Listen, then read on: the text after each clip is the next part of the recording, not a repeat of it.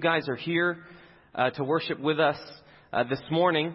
Uh, we have asked them to crank down the air because it is summer still. In case you haven't noticed, it's September first, but it's it's hot outside, and so we've cranked down the air, so hopefully you'll be comfortable. Uh, like Jeep said, we're continuing our series called It Takes More Than Me, and sometimes when you hear that statement, uh, things in you begin to think, well, does it really? Wait, wait a second. Like, I can do things by myself. I can take care of the things that I need to take care of, and while that's true, we've been talking about really to experience the life, like Jeep mentioned, where we really thrive. We actually need help beyond ourselves. And in this series, we've been looking at the fact that self-help can only take you so far. There's really a ceiling to what you can do in your life when you are the only one doing it. And last week, we talked about essential characteristics that God wants to build into us to experience the kind of life He wants. And we talked about love and integrity and how love and integrity really are two crucial trust factors that we experience as we relate to God and as we relate to other people. And to the degree that love and integrity exists, uh, level of trust exists. And to the degree that those don't exist, not much trust exists. And the less trust you have in a relationship, really over time they dry up and they go stale. And so what we looked at is the fact that God, in His character and who He is, continues to give us love. And He shows us integrity by always being true to who He is. And whatever He says He will do, He does. And so this morning we're going to talk about two other characteristics that are found in God and how those help us as well. And those are humility and forgiveness. But there's a tension that exists when we talk about this idea of being uh, self-help can only get us so far, or it takes more than me, or there's essential characteristics that we need to live by in life. There's a tension exists when, when you realize that you can't do that by yourself. So there's essential characteristics that we need to li- live by, but inside of ourselves, by ourselves, we, we don't have them. So what do we do? And that's what we're looking at today is how God has bridged the gap from the tension that exists by life independently. We can't do life the way He wants, and so we need His help. That got me thinking about tensions in life. There's lots of different tensions. Uh, these are kind of humorous, but one of the tensions I thought are all-you-can-eat buffets. How many of you guys have ever been to one of those? Okay, just by the title, there's a tension because it's kind of like a challenge. It's not all-you-should-eat buffets, right? It's all-you-can. And so it's kind of going in there like, let's see what you got, right? Or maybe that's just me, but every time I go in an all-you-can-eat buffet, you're thinking, well, I'm paying a certain amount of money for all the food I can eat. I'm not eating and buying plates of food from what I should. So if I haven't left there feeling sick, it was not worth the money I spent. Anyone else experienced that? I know I've, I've, I've felt that before. There's a tension there. All you can eat, not all you should. Another thing, free stuff. I love free stuff.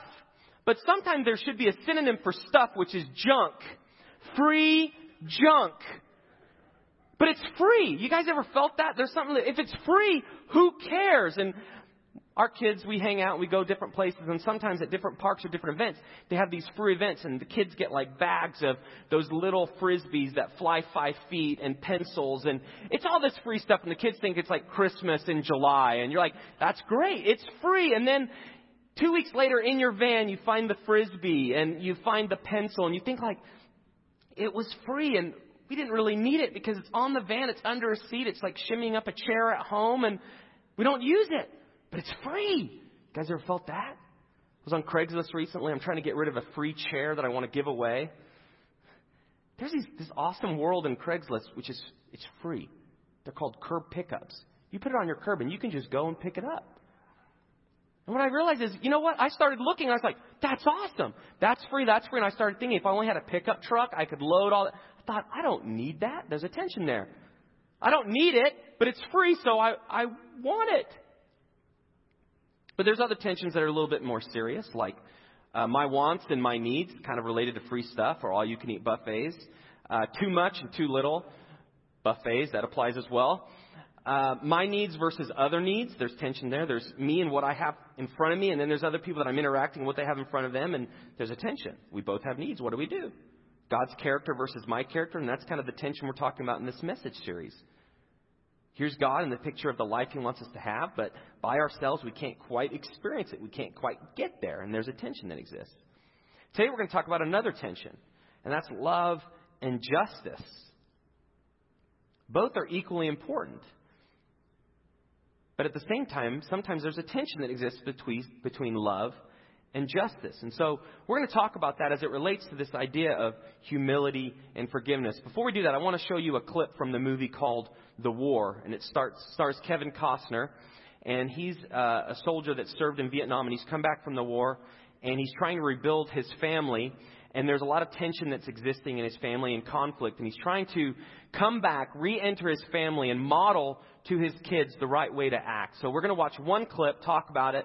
And then later in the, the message, we're going to look at another clip as well. So let's go ahead and watch this first one.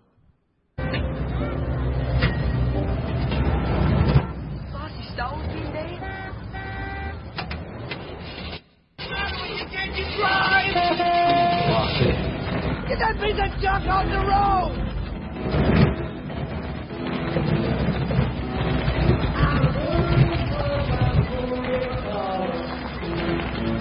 Go around him, stupid! Again, David? Oh, over! Yeah. Come on, Dad. It's starting to spite you. That's why you don't go! Hold up, Dad! Dad,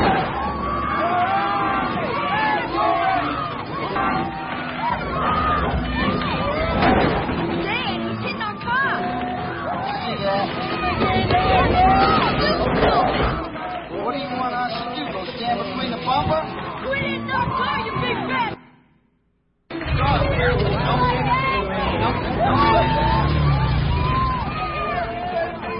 That's the way you teach your kids about talking dogs? Well, no, but I think he's seen you slamming against our car like that. He got, he got a little emotional. Daddy, Trigger's gonna follow me to poison idea. Yeah, I got done all over because of him. You got my kid in a cesspool? No. No, no, cesspool fine. I'm gonna telephone wire. Lying to me, son. You better don't catch yourself lying to me. No, Dad, don't be so careful. He's lying. I'll just let this go. Come on, Dad, go. Seems like our kids are going to live. Go, Dad. Doesn't look like there's any real damage done to our fine automobile. You being smart with me? Because if you're looking for a fight, I'll fight you right now. You just see yourself out wet, take a bath. But I don't believe in fighting. I bet you don't. You yellow-tailed chicken livered wussy.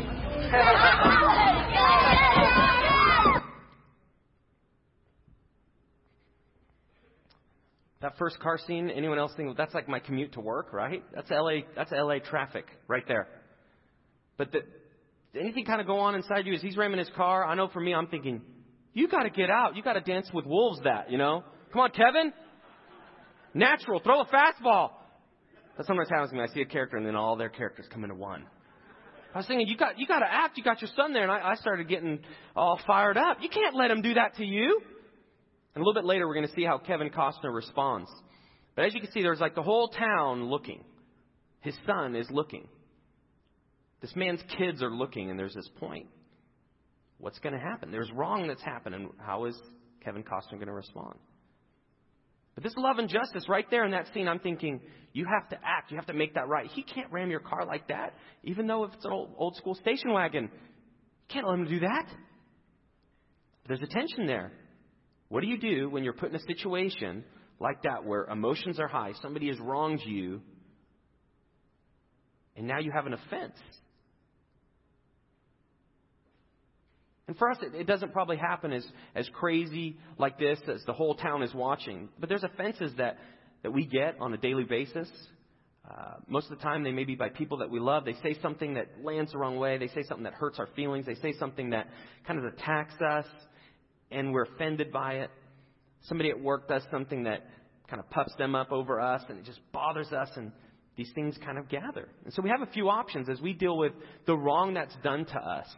There's a few options that exist. I want to review them. When you've been just wronged by somebody, the first option you could do is, is you could pretend the injustice didn't happen. That something somebody said, something somebody did to you, you could just pretend it didn't happen.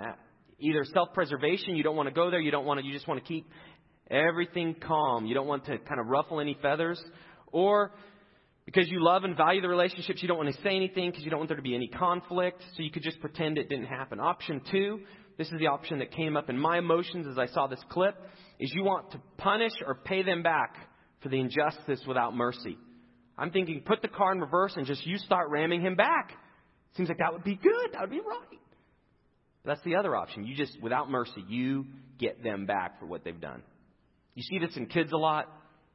They say something, the friend says something, they say something, and it just escalates, escalates. No, yes, no.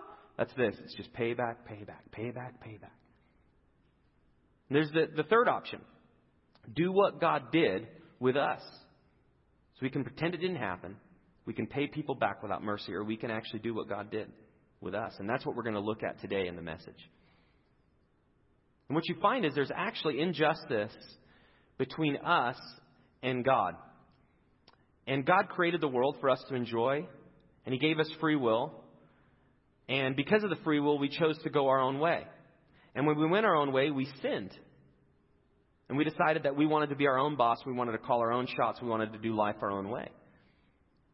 But what happened is, is that went against the ideal that God had for us.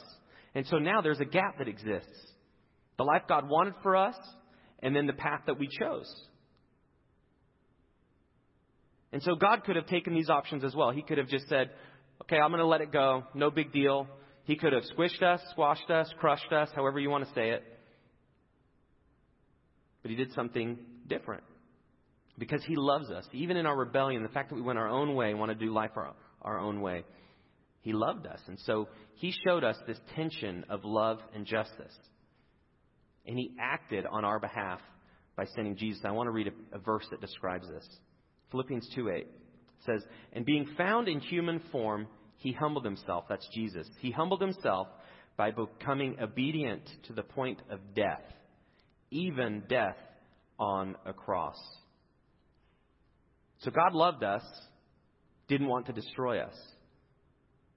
But we went against God's commands. We went against God's ideal for us. And so there's a tension. There's a gap that exists. Knowing that we can't bridge the gap by our own good deeds or our own good attitudes or our own kind things that we want to say or do. He sent Jesus. Because boundaries still needed to exist. There still needed to be accountability. He couldn't just let it go. There'd be no boundaries and we could just treat each other the way we want and this world would be a miserable place. But in Jesus, we have a new hope. We have a fresh start. And He took on the injustice on Himself. And He paid for the penalty of us going our own way. So in Jesus, we see this tension point of love and justice come together. He paid the price for us. He gave us a new start. And we don't have chaos in this world to the degree that we would if there were no boundaries at all. And what you find is you do life God's way. There are certain boundaries that exist that protect you from the life that God does not want you to have. Just like kids, those boundaries could kind of cramp our style and they kind of limit our freedom. But what you find is it's from a loving Father who wants good for us.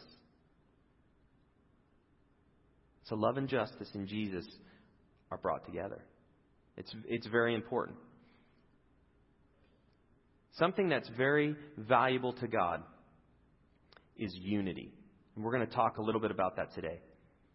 The value of unity and how in love and justice, when something is wrong is done, because of love and what He does in humility and forgiveness, the fact that we can still have unity together. We're commanded over and over because of the example of Jesus, because He showed us how to maintain unity by humbling Himself. We are commanded as Christ followers. If you have given your life to Christ to follow Him as boss, you're, you're commanded to work and speed towards unity no matter the cost. And that comes through one way, and that's humility. And Jesus modeled that for us. Humility is the way to speed toward unity. Why? Well, that's what Jesus did for us. Injustice happened. There was a gap. There was a separation from the choices that we made to not live to God's ideal.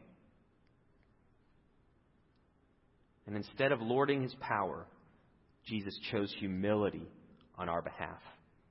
And there's unity that can exist. We can have a relationship with God because of that. So humility is the way to speed towards unity. Check this out in Ephesians four. It says, therefore, a prisoner for the Lord. This is Paul talking. He was in prison as he's writing this. He says, I urge you to walk in a manner worthy of the calling to which you have been called, with all humility and gentleness, with patience, bearing with one another in love, eager to maintain the unity of the Spirit in the bond of peace. And so what closes the gap between injustice and love is humility and unity. The gap becomes non-existent as people choose to humble themselves, not look just only for their own interests, but actually look to the, the interests of others. So back to those options. We could pretend it didn't happen. We can hold it against somebody without mercy, or we choose the, the way of Jesus.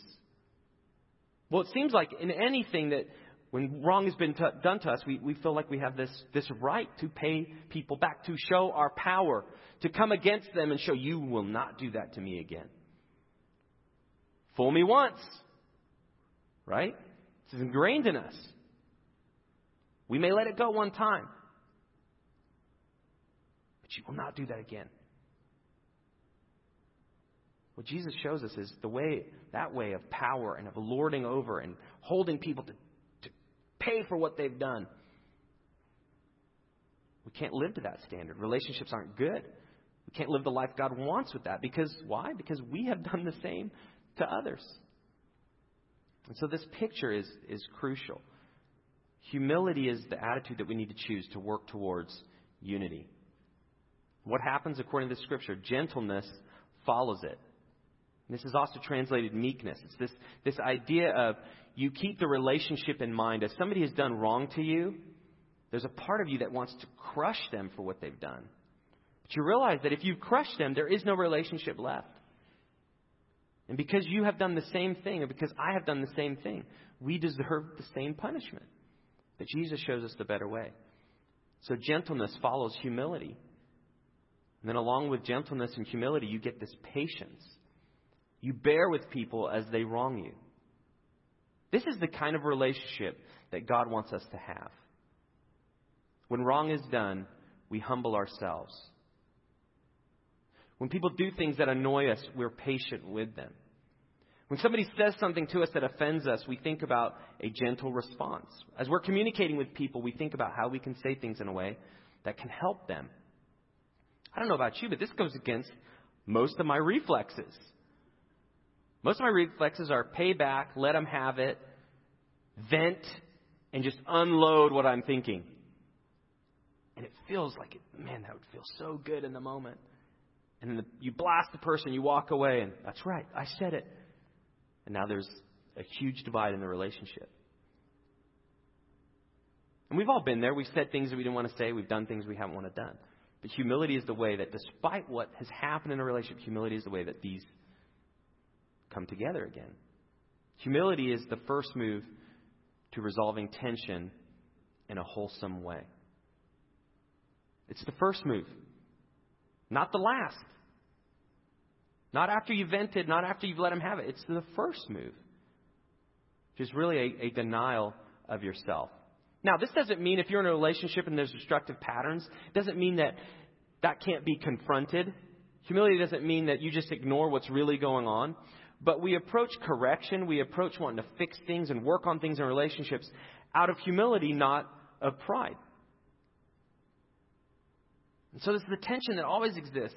Am I saying things to them? Am I thinking things about them? Am I wanting to, to kind of talk about this out of humility because I value the relationship? I want us to grow. Or out of pride, I want to show them how much I have it together. Or I want to put them in their place. There's a tension that's there. But it's so crucial as we relate to each other, as we choose humility, it's for the benefit of the other person. It's for the benefit of the group that you're a part of. And relationships are sweetened because of humility that pairs up with gentleness and patience. You see this as you relate to your spouse, your roommates, your boss, your kids. You always get in these points where the tension exists, where you have to decide, am I going to look to their interests or only my own? And when things get messed up and when I need to talk about things, am I going to talk about these in a way that's going to help them? Because unity is so important. And so that's going to exist. I want to show the next part of that clip. So you've seen this tension. And he has a response to do. Let's go ahead and watch that and see what happens. Don't like it is.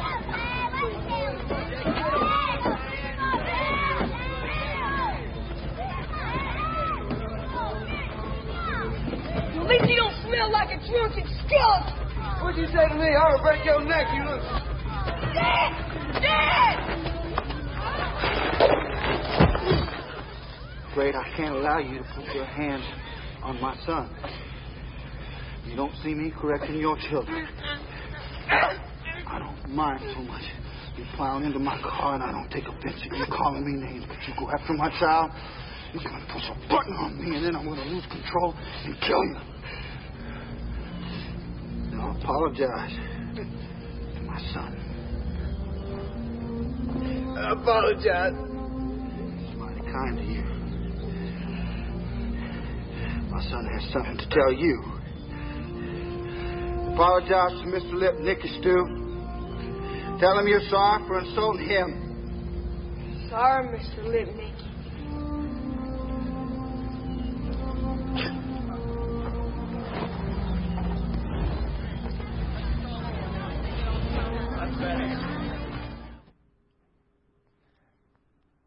Now, if you're a guy, you like that tension because he still got to kind of grab him by the neck and throw him down. Right? You're still like, that's good. We could take that. But he didn't kill him. We like it. Right?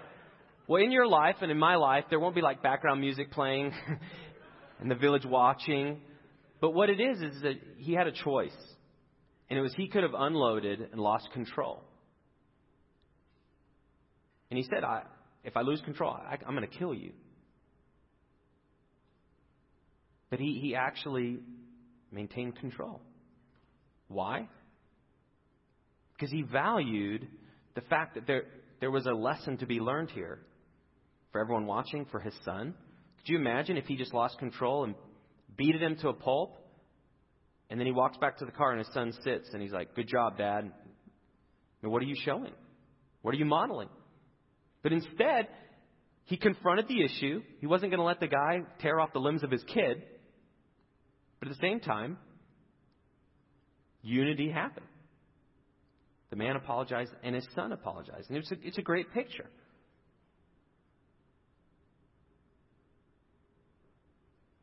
And so that picture of this, you know, maintaining control, realizing that what I do in this moment by what I say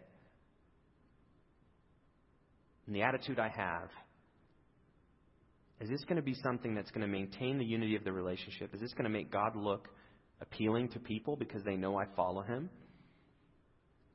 Or am I just going to let everything within me just come out and let the person have it? So humility shows a different way. And it's the way that we speed towards unity. I want to talk about the other characteristics. So humility is everything in you that you want to do to let somebody have it when they've wronged you. You, you actually decide to see life from their angle. That's very difficult. You actually decide to, how can I be patient with that person? How can I speak with a gentleness because of the relationship, not just let him have it? That's what humility does. So it's the way that we speed towards unity. And as a follower of Christ, you're always at the point where if you're veering off the freeway of unity in a relationship, whether it's within the church, with a close friend, in your family, as you're veering off and you feel that there's tension, there's not unity, you are supposed to accelerate and you get back on that, that freeway to unity. It's so important. You've got to speed towards it. Because without unity, how can we live beyond ourselves? So if we're not unified with a group of people, if we're not unified in our relationship with God, we're left to just me. But again, self-help only gets us so far. So unity is crucial. So humility is the way to speed towards unity. I want to talk about the other characteristic, forgiveness. Forgiveness rebuilds unity when it's broken. So that's the way that you speed towards unity as you're veering off and you're kind of realizing that there's some fragments in the relationship. Forgiveness is the way that, that you get back on the freeway of unity. It's the way that you speed towards it and it rebuilds it when it's broken. Ephesians four, thirty-one, thirty-two. This is a little bit later from the, the chapter I just read. It says, let all bitterness and wrath and anger and clamor and slander be put away from you, along with all malice. Be kind to one another, tender-hearted, forgiving one another as God in Christ forgave you. So now we're commanded to forgive. And the last part is crucial for the whole context of that the, the passage. As God in Christ forgave you. We forgive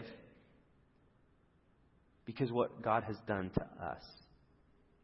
Because again, we have broken unity with Him because of our choices, by all of us going our own way and sinning. All of us.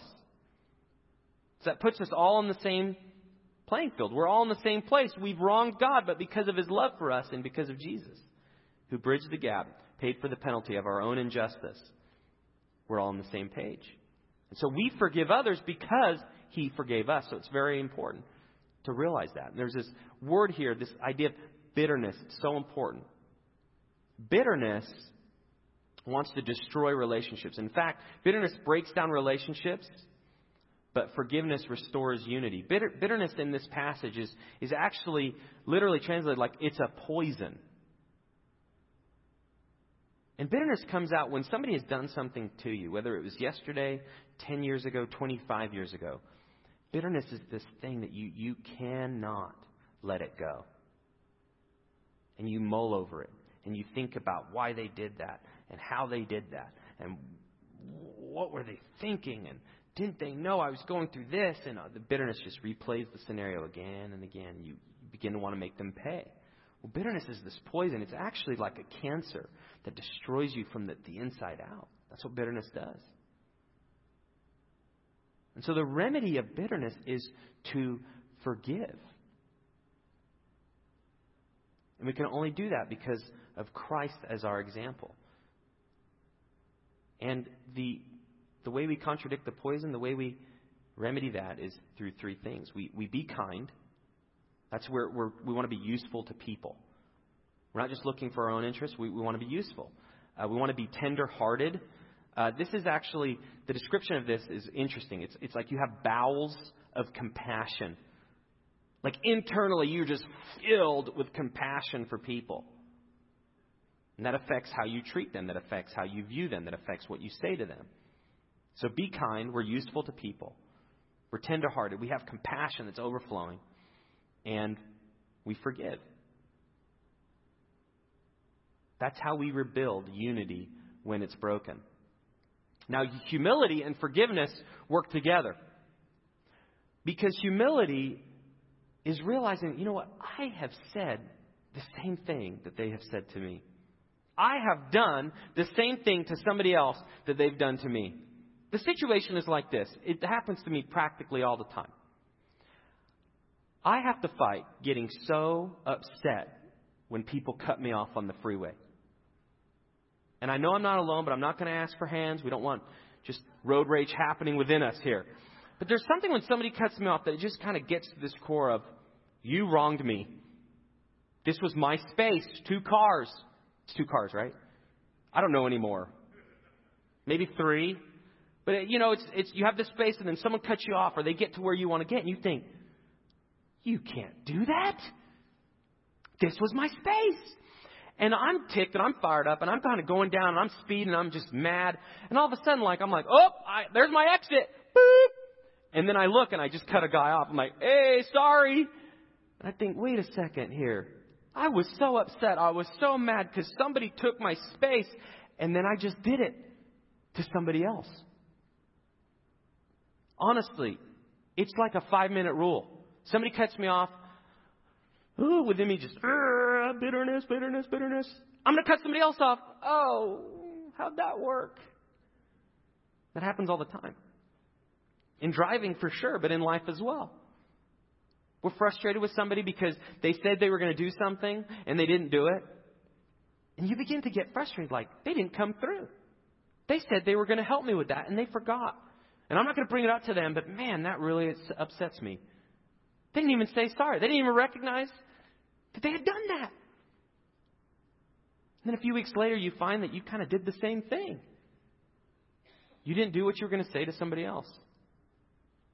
And that's what you find. There's this picture of humility and forgiveness working together because we realize that we've really done similar things. Now, again, if somebody has wronged you, it doesn't mean you just let it go and pretend it doesn't happen again. That's option one. But it does mean that you have to act in a way that keeps kindness in mind, with compassion from a tender heart, and ultimately with forgiveness. We've talked before about forgiveness. It's the process. There's a decisional forgiveness, which is you decide to forgive the person. And there's an emotional forgiveness that over time you have to battle the emotions of the bitterness that comes, or wanting them to pay, or the pain that's caused by something that somebody has done. And for some of us, we've been hurt in a really deep way. This idea of forgiveness, it just lands like I'm just supposed to forget it. I'm just supposed to let it go like it didn't happen. No, it's still there. And the scars you may deal with the rest of your life. But you realize that it's not the basis on you that you do it. It's the basis that God forgave us. And I know that all I've done, and I know all He knows about who I am. And He still loves me, and He still forgives me. And so He is the basis. That encourages me. At any time I feel like I'm further along than others, or I'm mad at people because they didn't follow through, and I, I kind of have a list of things that I just have to realize, you know what, God, I do the same thing. You find that in parenting a lot. You, you're talking to your kids about, why, why are you saying that just in that way? And they snap at you, and then like five minutes later, you snap at them, and you're like, oh, I'm their teacher. You just realize, like, oh, I have to, I have to get on their level and realize, like, I'm actually sometimes teaching them the wrong example and then punishing them for the example I've set. What am I thinking? That's how it is. So we can't keep a record of wrongs. We don't have a tally of, okay, they did this to me, I did this to them, we're even. Or they're, they did two things, I did one, I, get, I owe them one. It's, it's realizing that we need the forgiveness of God to transform us ourselves as we realize He has forgiven us for all we've done. And then we need the forgiveness of God to transform our relationships with one another.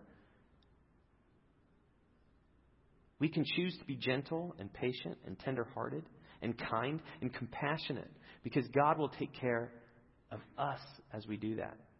Not only that, but our blessings, I mean, our relationships will be such a blessing as we do it. So this is the picture. Humility and forgiveness working together, and it keeps the relationships together. In Church in the Valley, humility and forgiveness are crucial to church life. Any group that wants to get something done, humility and forgiveness has to be apart from the family unit to the work unit to the church unit. The degree that forgiveness happens, relationships thrive.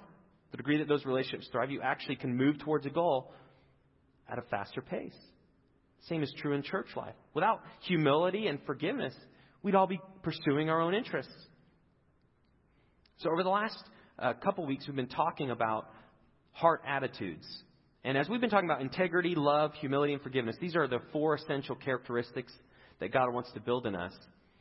We've talked through how at Church in the Valley, we want to take those essential characteristics which make life enjoyable, which actually make relationships thrive. And we've talked through how do we actually make those practical? Like, how do we live out humility? How do we live out forgiveness? And last week we talked about love and integrity. We talked about heart attitude number one, which is putting the goals and interests of others above my own. And then integrity, the outside and the inside matching. And that's living an honest and open life before others. Today I want to talk about two other heart attitudes. These are the practical statements that we have as a church that we hold very dear to us on how we treat each other. And so I want to talk through humility. Humility is found in heart attitude number three, which is give and receive scriptural correction. You may hear that word correction and you're thinking, what, what is this? A pre- correction? What is that?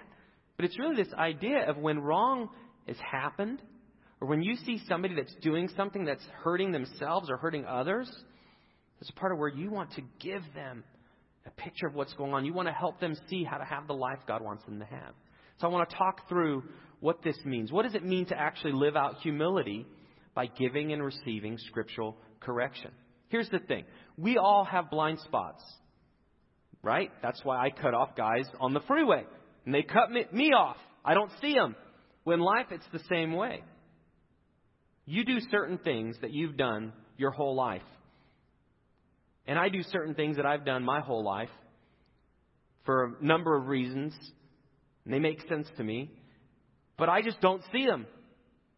They're blind to me. I just don't see them. And giving and receiving correction is this idea of you are able to see things that you may not have ever seen. Why? Because somebody comes alongside and calls you forward to rise above maybe this thing that you've you've always thought made sense to you. So it takes great humility when somebody points out something, a pattern in your life that may be damaging yourself. It takes great humility to think, you know what? You're right. Humility is saying to somebody as they point out something that you may not see that is hurting yourself. Two words, you're right. That's humility. It could be in an attitude that you have. It could be in uh, a perspective that you have just as you relate to an authority, as you relate to uh, a friend, a coworker. Just you treat people a certain way and you don't, you're not exactly sure why you do it. And it's damaging your relationships. And humility is realizing that when somebody calls you on it and shows the pattern and how it doesn't help your life and how it's, it's putting a wedge in your relationships, humility is recognizing and saying, thank you for calling me forward. Thank you for showing me that God wants to give me a better way. You know, even becoming a Christian takes humility because you have to realize that your own way is not good enough. Even that is a blind spot. You ever thought about that? You may have gone your whole, you know, your Your own way your whole life. You've never known that your own way is not the right way. But as you turn to follow Christ, it's realizing that that way is not the right way. That's humility. So God corrects us by showing us the right way. And then he uses a group of people to give it and receive it. Now, this doesn't mean that we all have, like, you know, swords out and we're just like, you stink. No, you stink. And we're just, because, again, humility. You correct, you give it, and you take it out of not wanting to help yourself, but realizing that you want to help the other person. And so correction really is ninety-five percent encouragement and love. Like you, you want them to know that you love them and you care for them. And it's five percent correction or challenge. Depending on your wiring, you may want to go in ninety-five percent heat and swords. This is what you're doing. This is how it's messing yourself up. Fix it. Let's move on. Because that kind of lands hard on people. But instead, if you relate to them, again, you have compassion. You try to see things and what they're going through. You relate to them in a patient way. You're tender with them. That's where humility and correction thrive together. You want to help them.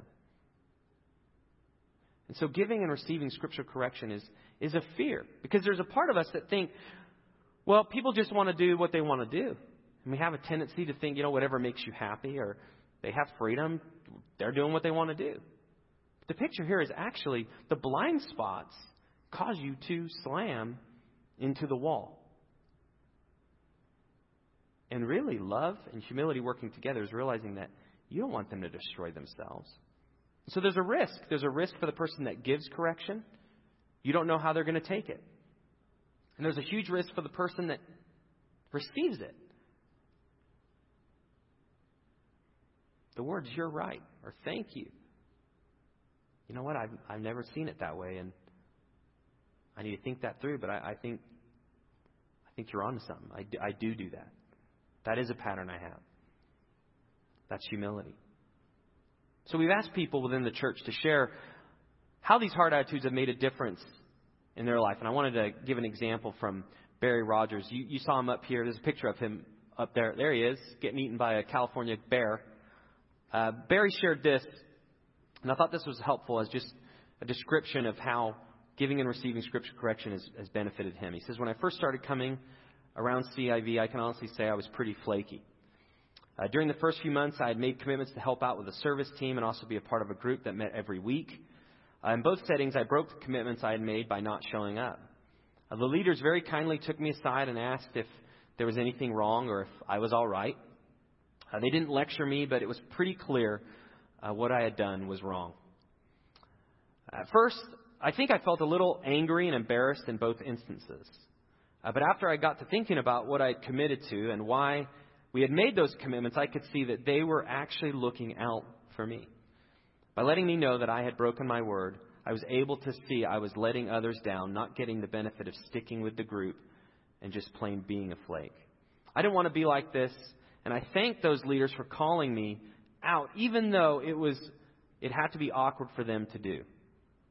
Uh, Barry Rogers serves on the First Impressions team. But that, that's a great picture. It's a calling forward. As you're relating to people and you're finding out what's going on in their life and you see these, this pattern that they're doing by some, something that they're saying or something, an attitude that they're having. Again, we correct the pattern, not one-time instances, but this pattern, it's this calling forward. Are you okay? What's going on? How can we move forward? How can I help you? And the person is blessed by it. Is it going to be awkward? Yeah. Is it embarrassing? Yeah. Part of embarrassment is it's humility. That's where humiliation comes from. But just like Barry experienced, it was actually a, a blessing because he saw how he wanted to actually help the group. He wanted to work towards the unity of the group. And he had said one thing and he'd done something else. And he was called on. So that's humility. That's how we express it here at Church in the Valley. It's not the only way. Humility is also serving. Like Jeep was talking about service teams, you express humility by helping others with their goals, putting others in front of yourself, just like hard attitude number one. That's part of humility. But one of the main practical ways at Church in the Valley is, is this giving and receiving scripture correction. We all have blind spots, and we want to help each other live the life God wants us to. I want to share briefly on how we live out uh, forgiveness, and that's in hard attitude number four, clearing up relationships with others. Relationships get messed up. They do. Daily, in fact. A lot of my relationships, you know, we, we're living good and it's feeling like, oh, everything's going smooth, and then it gets messed up. I do something that I shouldn't have done. Or I just, I really was looking out for myself. I chose selfishness in this instance. Clearing up relationships is, is how you express forgiveness. Something is wrong. It's not ignored, but it's dealt with in the right way, and it's It's clearing it up. You know what? I said this and it was wrong. Will you forgive me? Or if somebody's done something to you and you can't let it go, you have a conversation with them. And you forgive them. So clearing up relationships. When relationships get messed up, we don't act like it didn't happen. That's what a dysfunctional family is. Things aren't right and everyone pretends that they are. The family that God wants to have, that's unified, when things get messed up, to get cleaned up. And we clean them up here at Church in the Valley by actually clearing up the relationships. Christine uh, Van Horn has shared a little bit about how clearing up relationships has made an impact on her life. And this is what she said. I've seen how living by hard attitude number four makes my relationships last and also makes them sweeter. I've also seen how living this out helps people be able to trust me more, knowing that I don't want to let conflict ruin our relationship or even make it tense. When I choose to clear up relationships, I communicate to others that I care enough about them and value our relationship enough to do what it takes to make things right, either by asking forgiveness for how I wronged them or bringing something up to them that offended me. Now, Christine helps out in our uh, student ministry here at Church in the Valley. There's a part of where if you leave things, maybe it'll be calm, there won't be friction, but over time it's just like a dynamite. It's just going to blow up. Clearing up relationships is when something gets messed up, it gets cleaned up because the relationship is valuable. So we're going to talk uh, next week about the rest of the heart attitudes, but there's those are the first four. Uh, we wanted just to share those as these are key ways that you find out what's really important to us at Church in the Valley. And these statements are actually taken out of Scripture themselves, but they're the practical ways that we want to to treat each other. And if you're checking out Church in the Valley, we want this to be true of your experience as well. We want you to feel loved. We want you to feel like this is a place where people have integrity. We want you to feel like this is the place where forgiveness happens and you experience it. And so we encourage you to, to stick around, plug into a group, be a part of a team, and you'll be able to experience these uh, firsthand. As the band comes up, I'm going to uh, pray. Uh, there's some next steps that you can take on your connection card. As Jeep had you fill those out, you can put that. There's a, a scripture that you can memorize, and you can choose to uh, choose humility this week as well. I encourage you to do that. Right after I'm done praying, we're going to receive our offering, and you can drop that completed connection card in there. Why don't you guys pray with me?